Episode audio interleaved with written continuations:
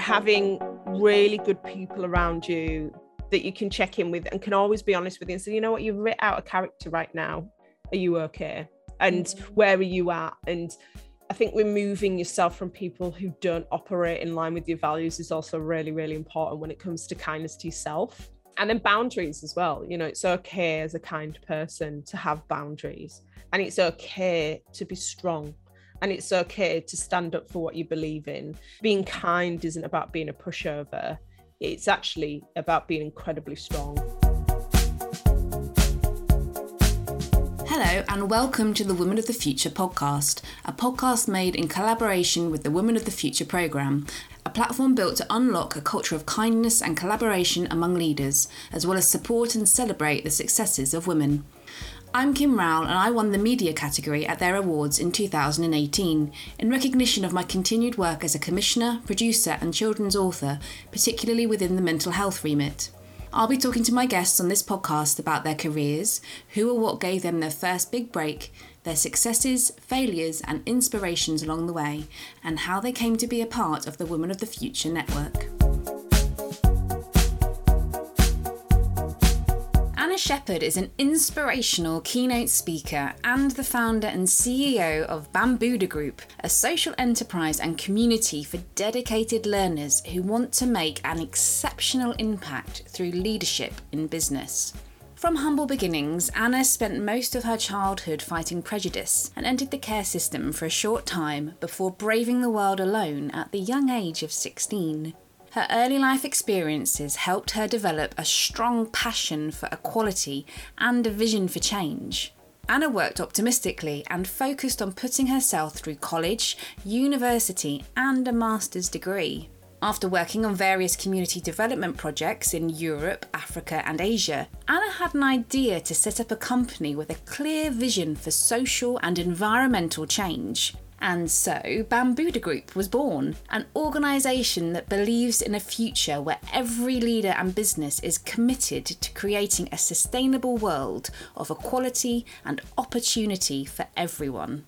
Anna was listed on the Kindness and Leadership 50 Leading Lights list, part of the Women of the Future programme for Asia Pacific in 2021. I actually grew up on the northeast coast of England, as you can probably tell by my very strong Game of Thrones accent. I grew up on Haven Holiday Parks. I don't know if many of you have been on these Haven Holiday Parks, but they're they're um, a fun, entertaining environment that have got playgrounds and swimming pools and all sorts of entertainment and Broadway show entertainment on a night.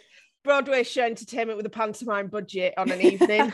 and it was quite an interesting upbringing in the sense that, you know, we were quite isolated from the outside world in a sense, because we were always seen as travelers growing up on caravan parks. And I'm one of four girls, um, well, five actually. One's my other sister's, uh, she lives separately from us, but several of my sisters have got learning disabilities or they have got disabilities. And then to top it off, growing up, I was neurodiverse, and gay. So fitting into all of the systems in life to enable you to thrive. So it's quite rough growing up. Unfortunately, my mum died of breast cancer a couple of years ago.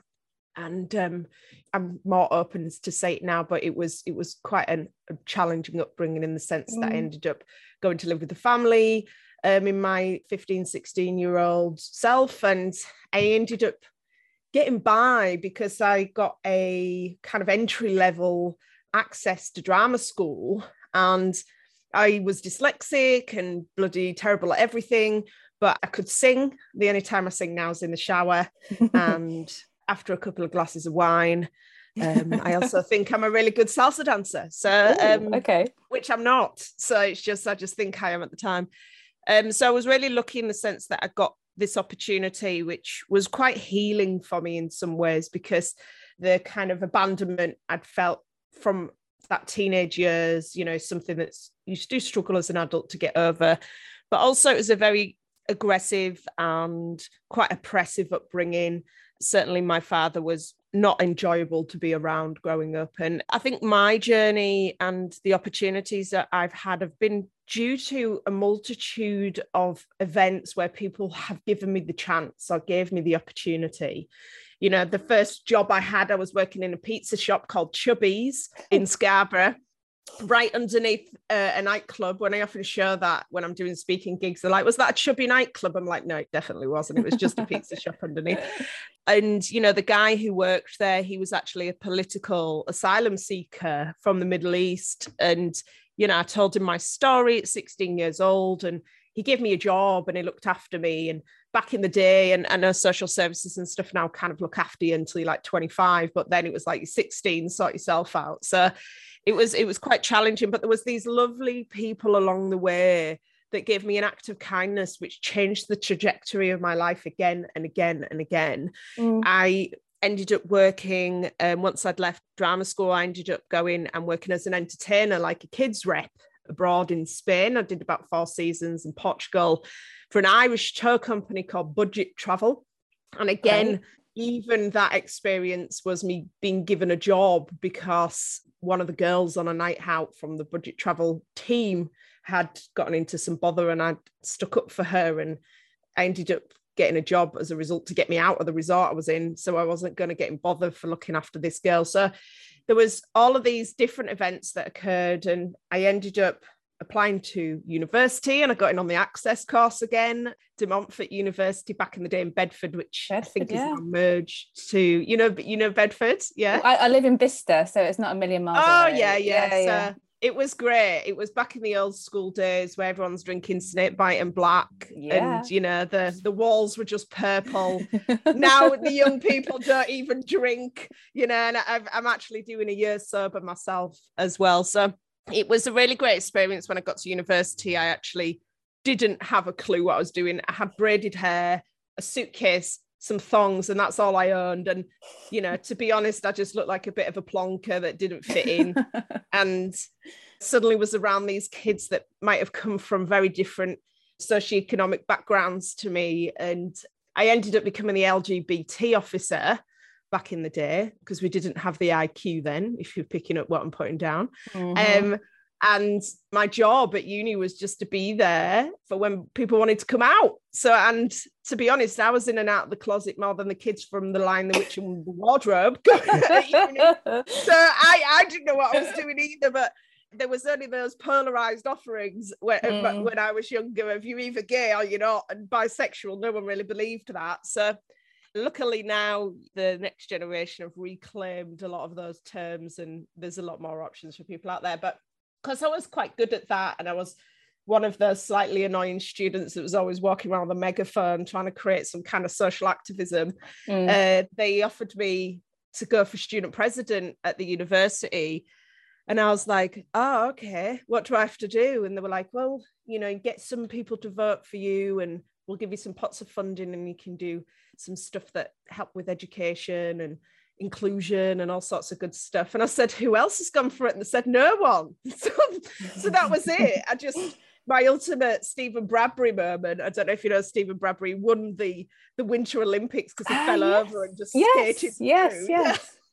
Amazing. So, you know, I was just in the right place at the right time. But it was a really great moment for me because it changed me from being this person who felt quite disempowered in the world mm. to somebody who could create positive impact in this world and also learn about structures and systems and all of the things that I had to learn to fit into in life. Mm. And uh, we did this awesome project actually where we went to Malawi, where we did Raise and Give with Michelle Rowe, who's an awesome human who founded Inspire Malawi. And we packed our backpacks full of tons of science equipment and sports stuff, and we landed in Malawi. And for somebody at that age who I didn't realize that I was as neurodiverse as I was, it was just such a challenge for me to be out of my comfort zone in a sense and in a complete different place. But it was a game changing moment for me because I came back just completely quite naive as well like why why is it different for people who live in different places in the world? And you know my privilege even though i'd had it rough i still managed to have access to healthcare.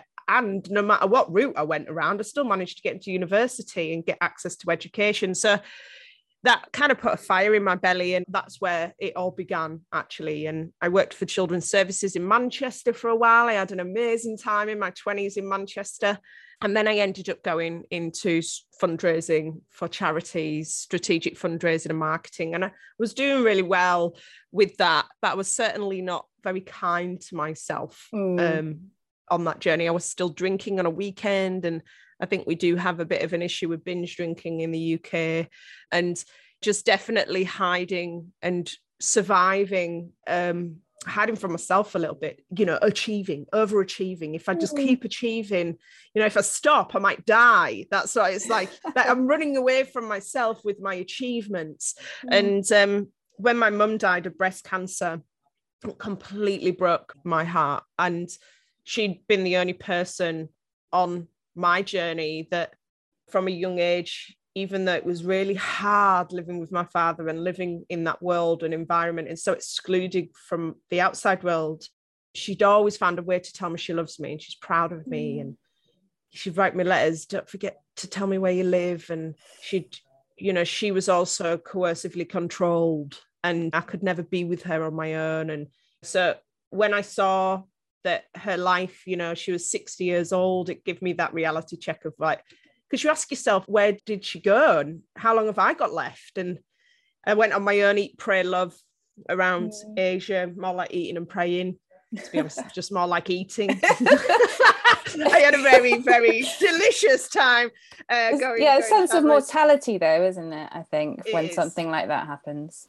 Yeah, and it was really the kick up the bum I needed to think about. Well, what am I going to do with the rest of my life, and how can I use my sphere of influence and my strengths mm. and awareness of my weaknesses to make this world a better place. So I went to Sri Lanka and I got into Buddhism and it was the thing that felt right for me is you know i'm actually a terrible buddhist you know i fall off the wagon but the precepts of buddhism really helped me in that journey and that self-love and i'd never really considered that i could find a place called home in myself mm. until that so anyway, I, I arrived in Australia, having travelled a multitude of different countries, doing volunteer work and community development work, and had a thousand dollars in my pocket and a positive state of mind. And it was like a loaf of bread cost like eight dollars when I got here, because the, the economy, the difference is so yes, different. Yes. And I was just like, I went to, I was like, oh, I've got a thousand dollars and pounds, I'll be all right. And I went to the supermarket and it was like one shop and it was nearly gone.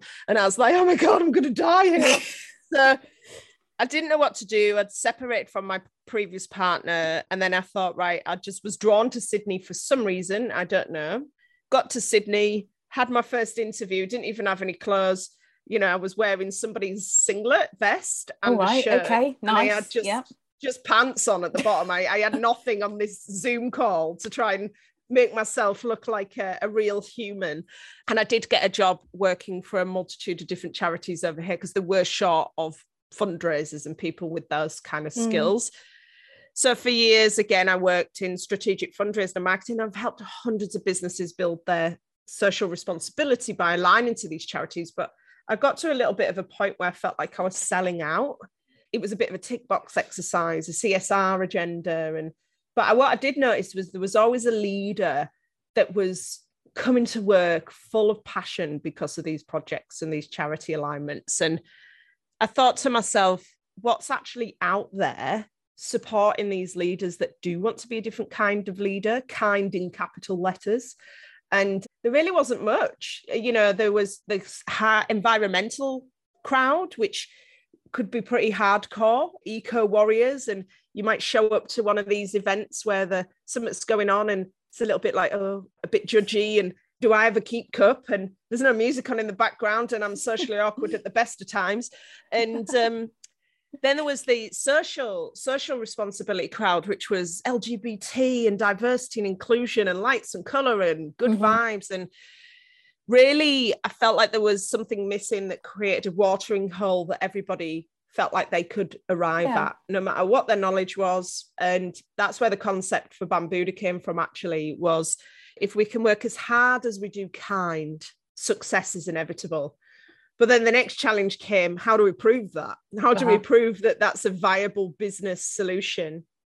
And also, Bambuddha was the name of the local cafe bar in Ibiza where I used to live ah, when I was younger. Ah, okay. Um, and it was one of the first times in my life where I did think, you know what, I think everything's going to be okay.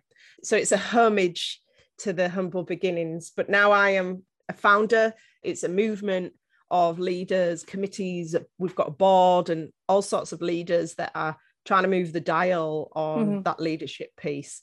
So that was the founding of Bamboo, and that was kind of my story. It's very top level, but yeah.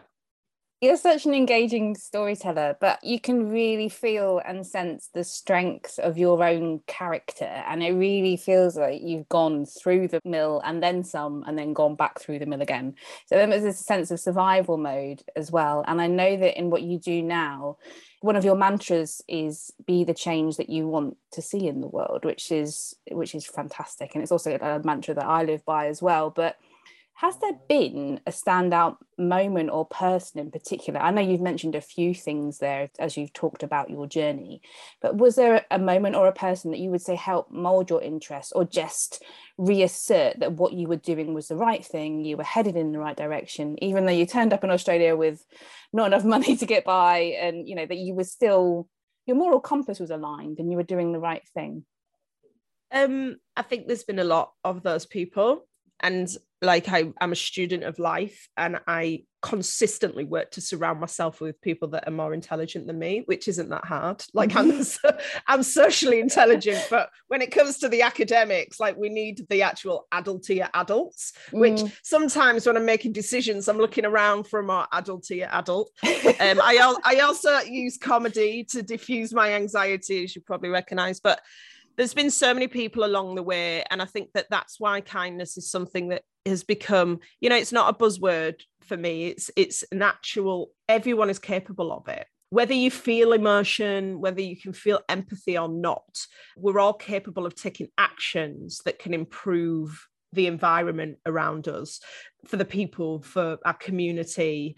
And yes it's good for business but it's also what the world needs right now. But there's been so many people that have just challenged me in positive ways around my thinking, around my entitlement, around my ignorance from time to time. And I think one of the most important things I've recognized, because Bambuddha, our kind of big audacious goal is that we believe in a future where every leader is committed to creating a sustainable world of equality and opportunity for everyone.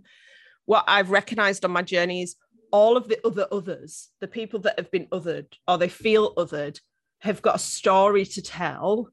And i think what the most important thing we can do is is create a space where we can have a difference of opinion mm. and we can have a different perspective on the world but we can still be kind to each other.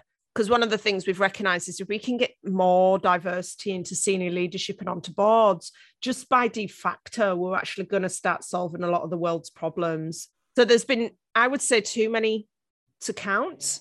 And I meet inspirational people every single day in my job. And sometimes I go home and I'm inspiration fatigued. And where I'm thinking to myself, how am I supposed to process today? You know, like, how am I supposed to process? And I'm what I'm getting better at is recognizing that person stepped into my life just to give me that message.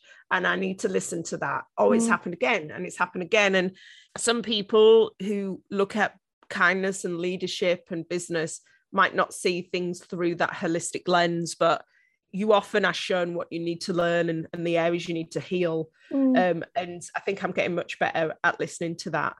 But resilience is something that I think, unfortunately, is learnt by a lot of leaders if they've been through challenging times.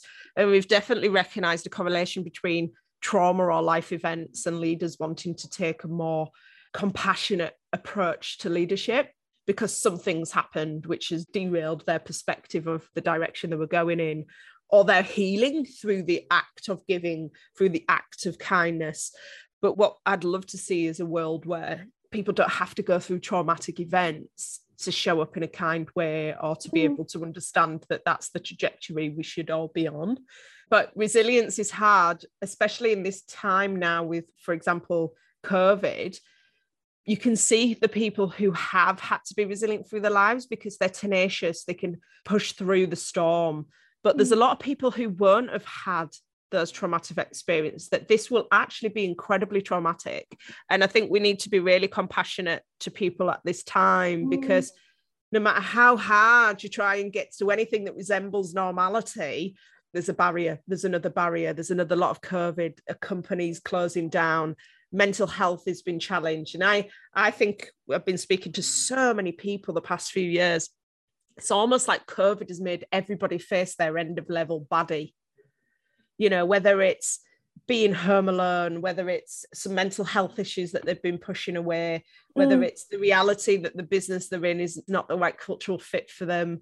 And also enough time to step off the treadmill to go wait a minute who am i and what do yeah. i stand for and yeah absolutely why have i been on this treadmill for the last however long yeah. i actually want my life to be meaningful and that whole piece of work around meaningful work and everything is so important right now because the great resignation is real and people are reassessing why do I need to go into this office environment, which totally stresses me out when I can work from home? In fact, yeah. my answer is no to coming back to work. Not like it, I'm resigning. You know, so there's, there's a lot of things have shifted. And if you're not kind in the way you operate as a leader, you're not going to be able to maintain your talent for much longer. I was really curious to ask you because obviously the Women of the Future, the program runs the Kindness in Leadership 50 Leading Lights Awards, both in the UK and across Southeast Asia.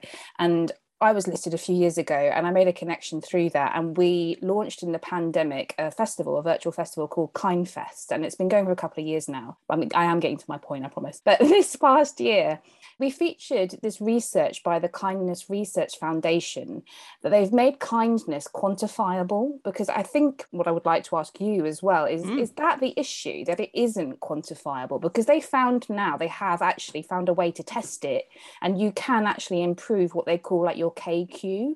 So instead of an IQ, which is fairly fixed, a KQ is something you can can work on. But you think the quantifiable element of kindness, like you say, compassion and empathy, they're a little bit more whimsical, aren't they? And they're not necessarily skills that are associated with leadership. So, what do you feel about that?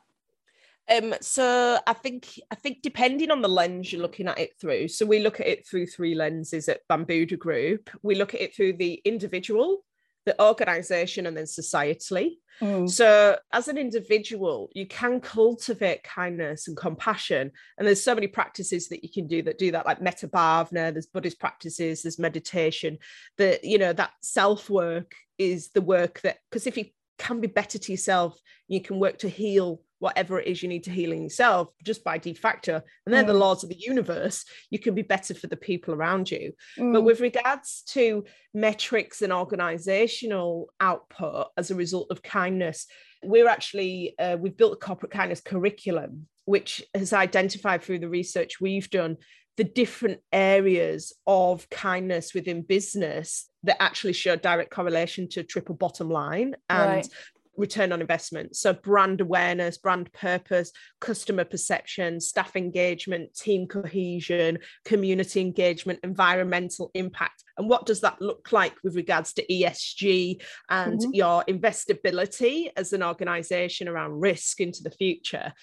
So, under that curriculum, we've identified those three pillars. So, we've got a kind leader program, which is academy style, which is about upskilling and building the knowledge around what does kindness look like for leaders, and then how is that applied into business. So, we've got a kind business program then that's mm. around benchmarking across all areas of your system, which we try and look at things as a system, what benefits across all areas of that system and then the knock-on effect of that is then societally what's the impact you're having you know environmental? So we break it down into kindness to self customers community environment and people. So your actual people. So across all of those areas there are benefits. And mm.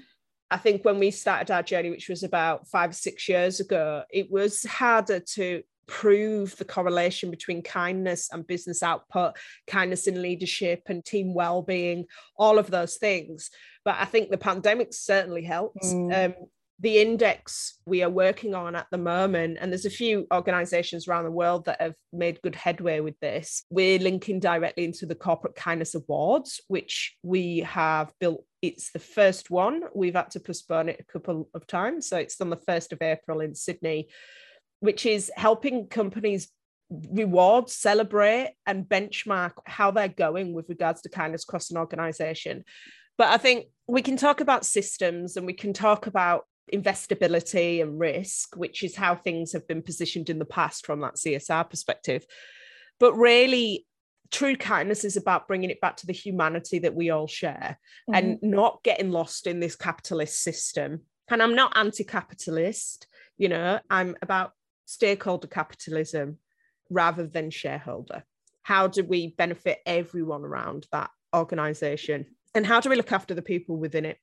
And I think historically we think about corporations as these toothless bodies with no people in them majority of people given the opportunity would like to be a good leader and now we've got to a point now i had an amazing conversation yesterday with a lady called danny who has started an organization charity called fly high billy after her daughter that unfortunately died in an accident um, around building kindness into curriculum in primary school because the reality of it is as leaders now kind leaders it's a beautiful thing but we're kind of cleaning up the mess that's mm. made through people not being conditioned with kindness as a priority for themselves and the world around them from a young age and then going into a system which only a few decades ago was all about the best of the best of the best and quite ruthless and only about shareholder interests and so we've got this massive tumbleweed between the old leadership style and these emerging leaders, which operate under a different rules, different values. And, uh, you know, like, well, I don't need to ask your permission to get to where I want to go. I'm going to go there anyway.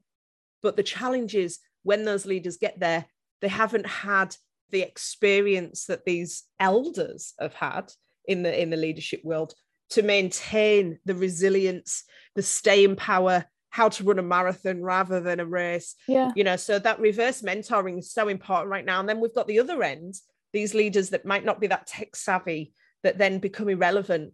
And, you know, where do they fit into this system? I think you've got these millennials like me, these top end millennials just sitting in the middle looking at both sides, going, I can relate to you.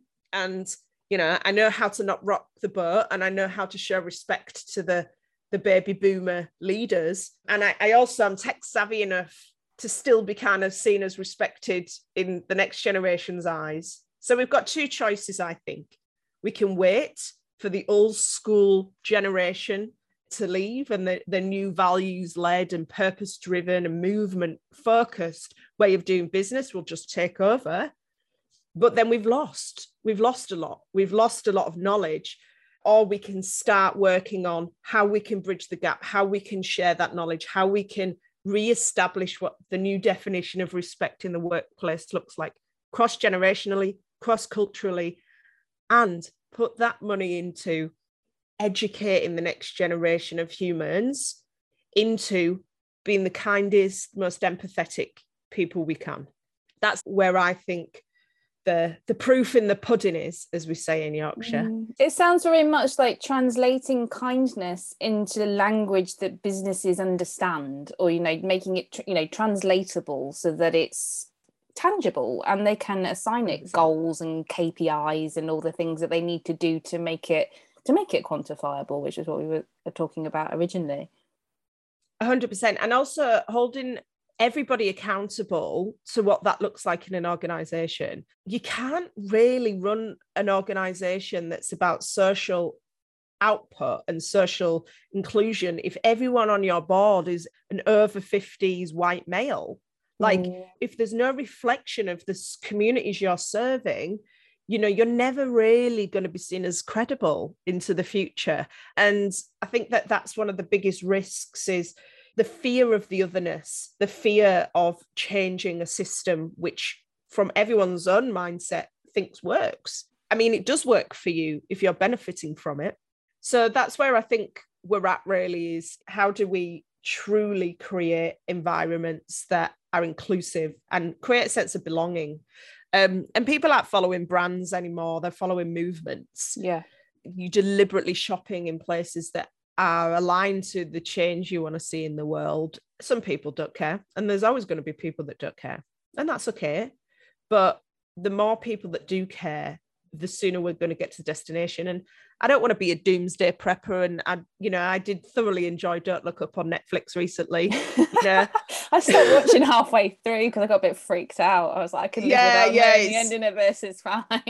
it was a very satire example of what's Mm. really happening in the world right now.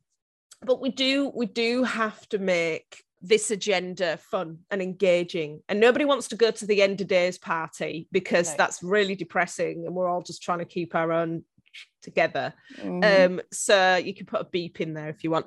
And then we do have to work really hard now. Um, Mm. but we use music. So we use music and our ethos at Bambuddha for everything we do. We've got a very strict production protocol is around creating good vibes. So we've actually just opened one of the world's first kindness business centers, which has got training rooms, media Yeah. studios, pop-up event space, co-working. Nice.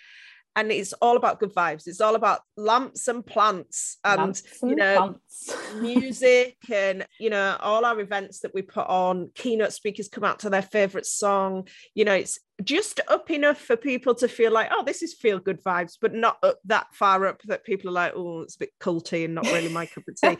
You know because if we can in, ensure people have a good time and it's like maybe i'm sitting next to you and i've got nothing in common but that song comes on and we both love it You're and we're, we're both on the same page Yeah.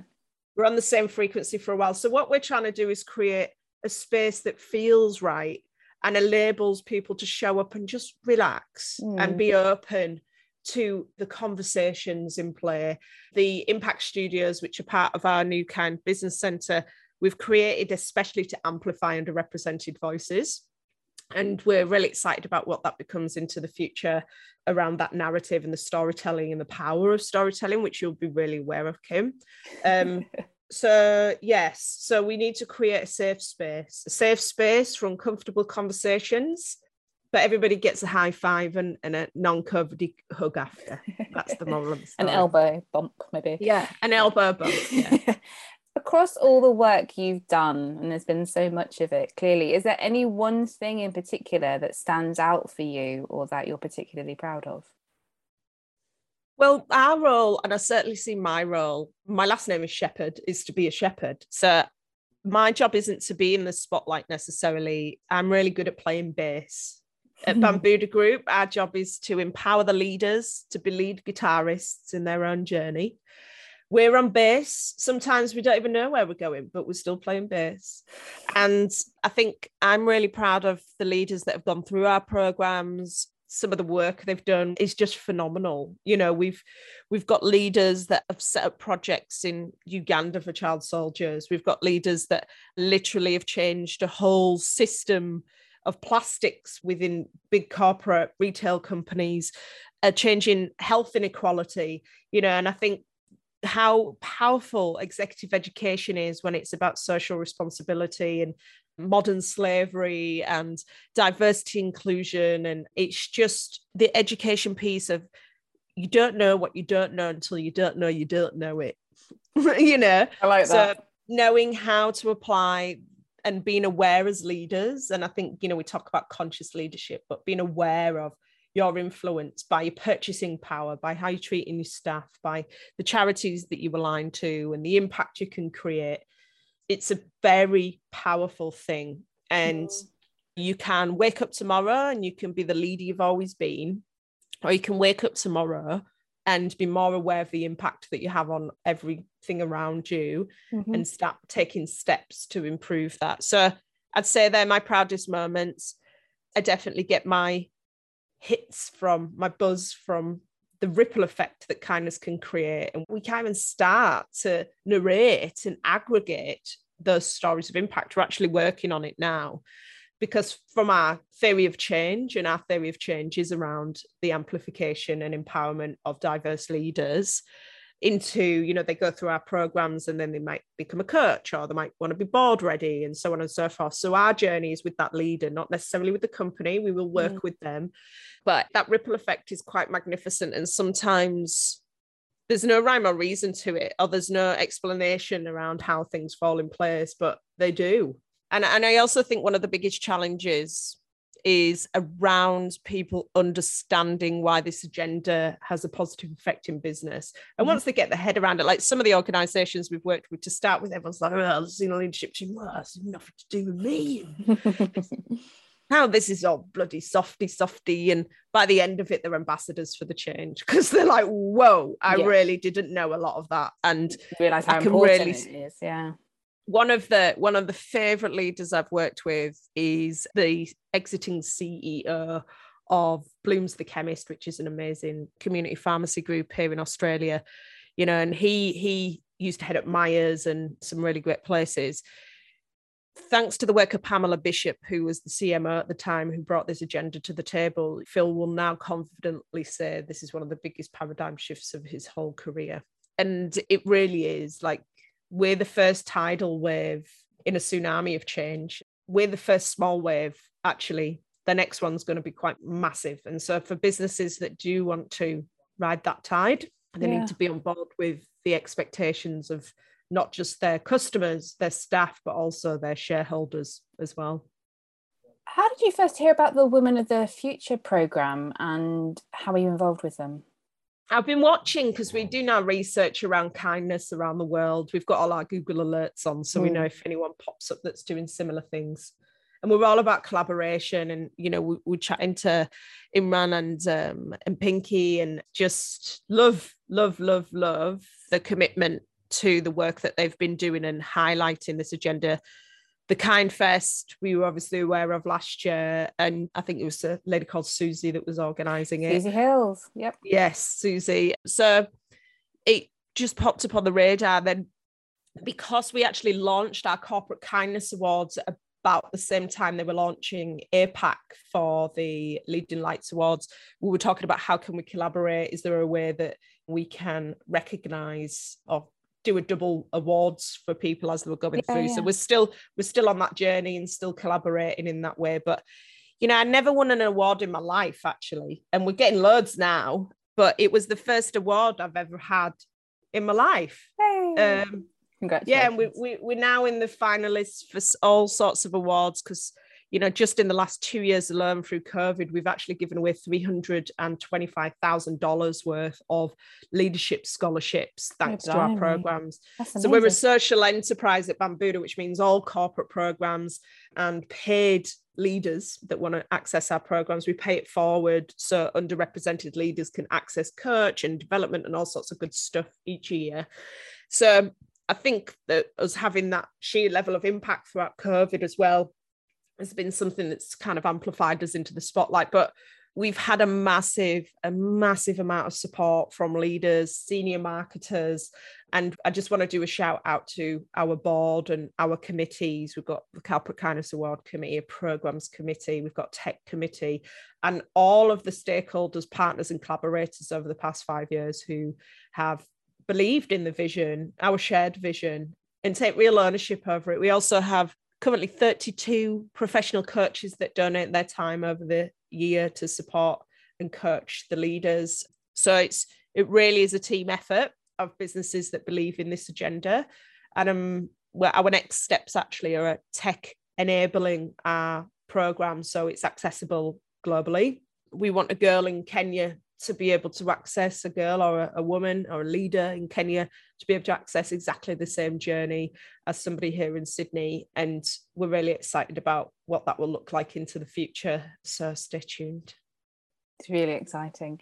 Right. I have some quick fire questions for you. okay, hit me. Here we go. Right. Yes. What would you describe as your greatest success?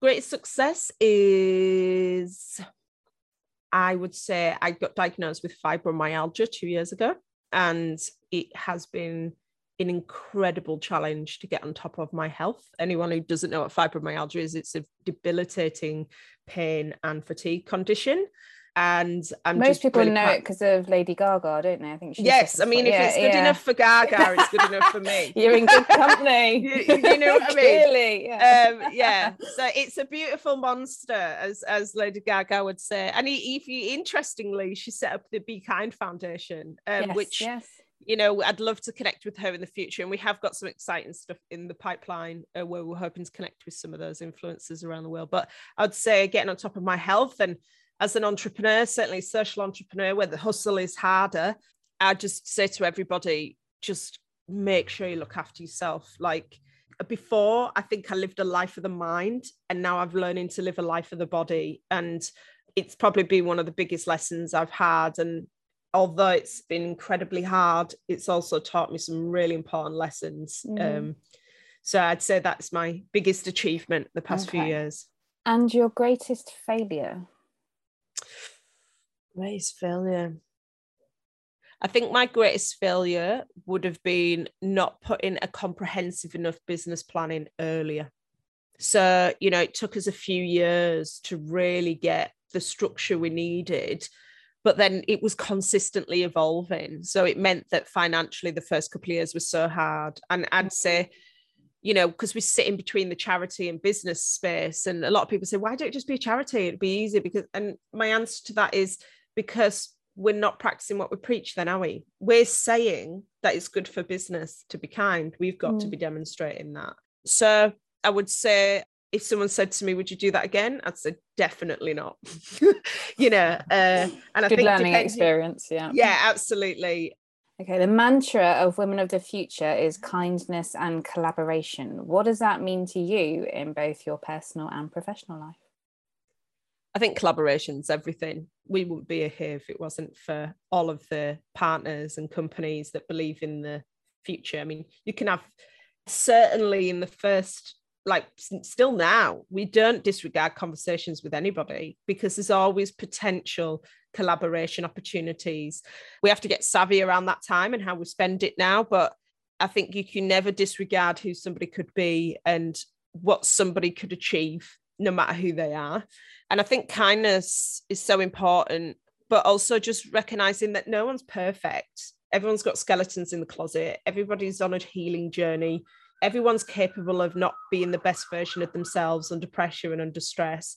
And I think having really good people around you that you can check in with and can always be honest with you and say, you know what, you've writ out a character right now. Are you okay?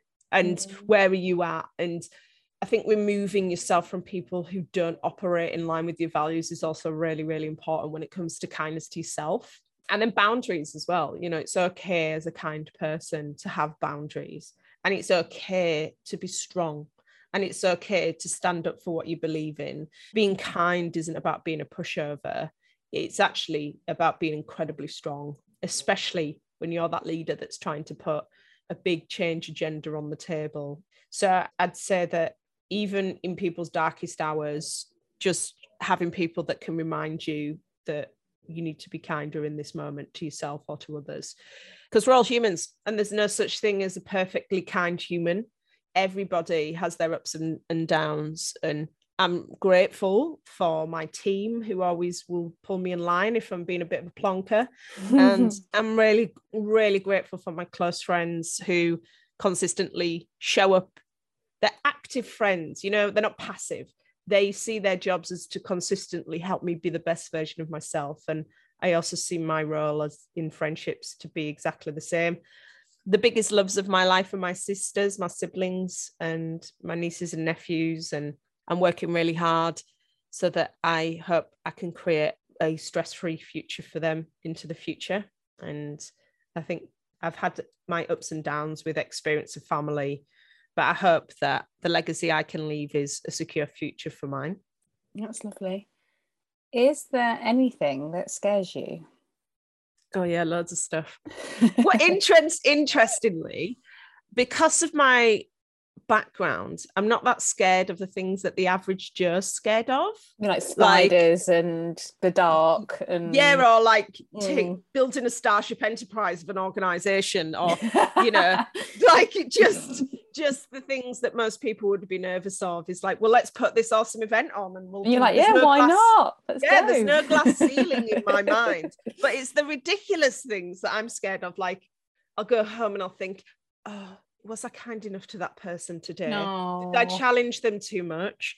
Um, should I message them and make sure they're all right? So my biggest fear is actually being a bad person and Aww. not being able to uh it is somebody to walk away from me feeling like I didn't see them. That's my biggest fear because I know how it feels to be not seen. So the the day to day things You're fine. don't really scare Jump me. Yeah, Bungee jumping or yeah, I've you know actually I would be a bit scared of bungee jumping. I've done a skydive. I did a skydive when I was still in the UK, Lancashire, and it took five attempts to do this skydive because Oh, the weather was blimey. always so rubbish. By the time it came, I was just like, throw me out the plane. I'm just like, I want to do something else with my Sundays. Yeah. so um so I'd say my big my biggest fear is not being able to be a person that can make somebody feel okay around me and and I know that's not possible all the time and a lot of people have said you need to work on that I was like yeah I do I, Mm. you know but it's the irrational fears but then all neurodiverse people have got minds that go off on all wild random tangents every two minutes so I'm just honest about it it comes with its strengths in the way that you Mm. see the world and the creativity that comes with the possibilities, but also comes with, you know, fears that are very irrational sometimes. yeah. How do you manage that? How do you manage the neurodiverse element of your personality? Because I'm sure it manifests itself in all different ways and at inappropriate times. And how do Oh, yeah, you totally. how do you wrangle it? I think just self awareness, which I've only just started getting better at when I was younger. So when I was younger, I would I would just think that I was normal and like neurotypical, and I would look at people and be like neurodiverse, neurodiverse, neurodiverse, neurotypical, and now I'm like neurotypical, neurotypical, neurodiverse. I did it the wrong way around. yeah so um i always just felt like i didn't really fit in or i didn't think the same as everybody else So i would you know have emotional meltdowns out of the blue for no reason like be sensorily overwhelmed going to the supermarket and I'd be feeling Mm. like I'm gonna have a panic attack by the time I get to the avocados, and I'm thinking I don't even like guacamole. Why am I here?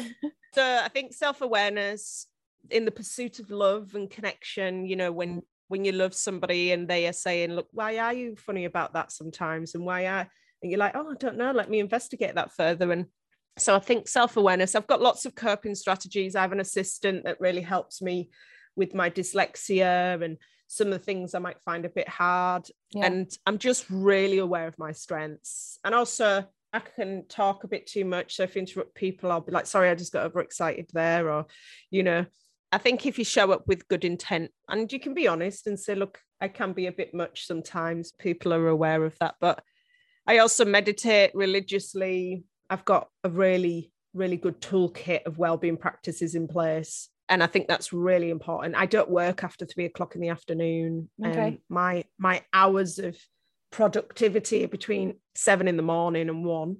Um, okay. knowing when you work well and when you don't. Uh, I can't focus for long periods of time after that. Um, you know, and I, I work four days a week. So I have my Fridays off to make sure I can recharge. And I think it's to start with, I would find it really hard not being there at this event or that event. But actually being honest now, I don't feel bad about that because I know I'm actually going to be better for everybody else if I if I have rest on this day or if I Mm. function, function better this. So it takes time and I'm still on that journey. But I think I'm incredibly honest and I'm, I'm very authentic with who I am. What's left on your to-do list? I have a sense it might be Oh quite, god, quite long. loads. Yeah. Yeah. Okay. Right. I'll tell you. My, I'll tell you my top three. Okay. So I want to do a documentary around kindness, and we're actually in conversations about that at the moment, which will be fun and feel good, but also really educational. So stay tuned for that. I would like to write my first book, and I've got a series I want to create. And it's always been something I've put off because I'm dyslexic, but I've got a ghostwriter now. And I've had some interesting times in my life, some entertaining, lots of learning, um, Mhm. lots of challenges. And through each decade, like I'm nearly 40 coming on now, but for each decade, there's just been such transformation, change, growth, and healing. And I think you don't really realize until you get maybe into your late 20s, 30s, just how generational trauma manifests and Mm. but also just just to go home i've been in australia I haven't been home for four years. I want to Oh, come wow, home. Yeah. And I'd love to come and say hello as well, Kim, when I come home. Um, yeah, that'd be lovely. yeah, I'll have a cuppa. Cup of tea. Uh, yeah, no one appreciates a cuppa here. Good Do you know what I mean? of tea. A good yeah. a cu- cup of Yorkshire tea from the from the famous tea plantations of Yorkshire. Uh, we yeah, yeah, all yeah, there, there isn't any. We're, we're, we're very friendly, but you know, we're, we're just so loyal in Yorkshire. If it says Sean Yorkshire on Beans it, in all the adverts now as well. Yeah, What? it's it's very. I mean, they're probably from Kenya or Sri Lanka. I'm pretty actually. sure. Yeah, Yeah. Mm. Because it says Yorkshire on it, we're proud. We're so proud from Yorkshire. You know, that proud we've all left and moved to Australia. So I'd say they're my top one. Documentary, that storytelling piece and leaning into the narrative. I'm actually just putting an amazing new board in place at Bambuddha uh, and we'll be looking for a new CEO very shortly. So I'll, I'll be moving into the founder role within the next couple of years so I can focus on some of these things and travel and come and see you all. Yeah. Anna, it's been fantastic speaking to you. Thank you so much for taking the time. It's been No an absolute joy. You're such a presence and strong character. And yeah, I hugely admire everything that you stand for and everything that you do. So thank you very much. And thank you, Kim. Thank you for holding space for everybody. And uh, I look forward to seeing seeing you when I come home. Thank you for listening to this week's episode of the Woman of the Future podcast. If you enjoyed it, please hit the subscribe button, and while you're there, why not give us a rating and review? You know you want to. For more about the Women of the Future Awards, network, and initiative, please visit www.womenofthefuture.co.uk. See you soon.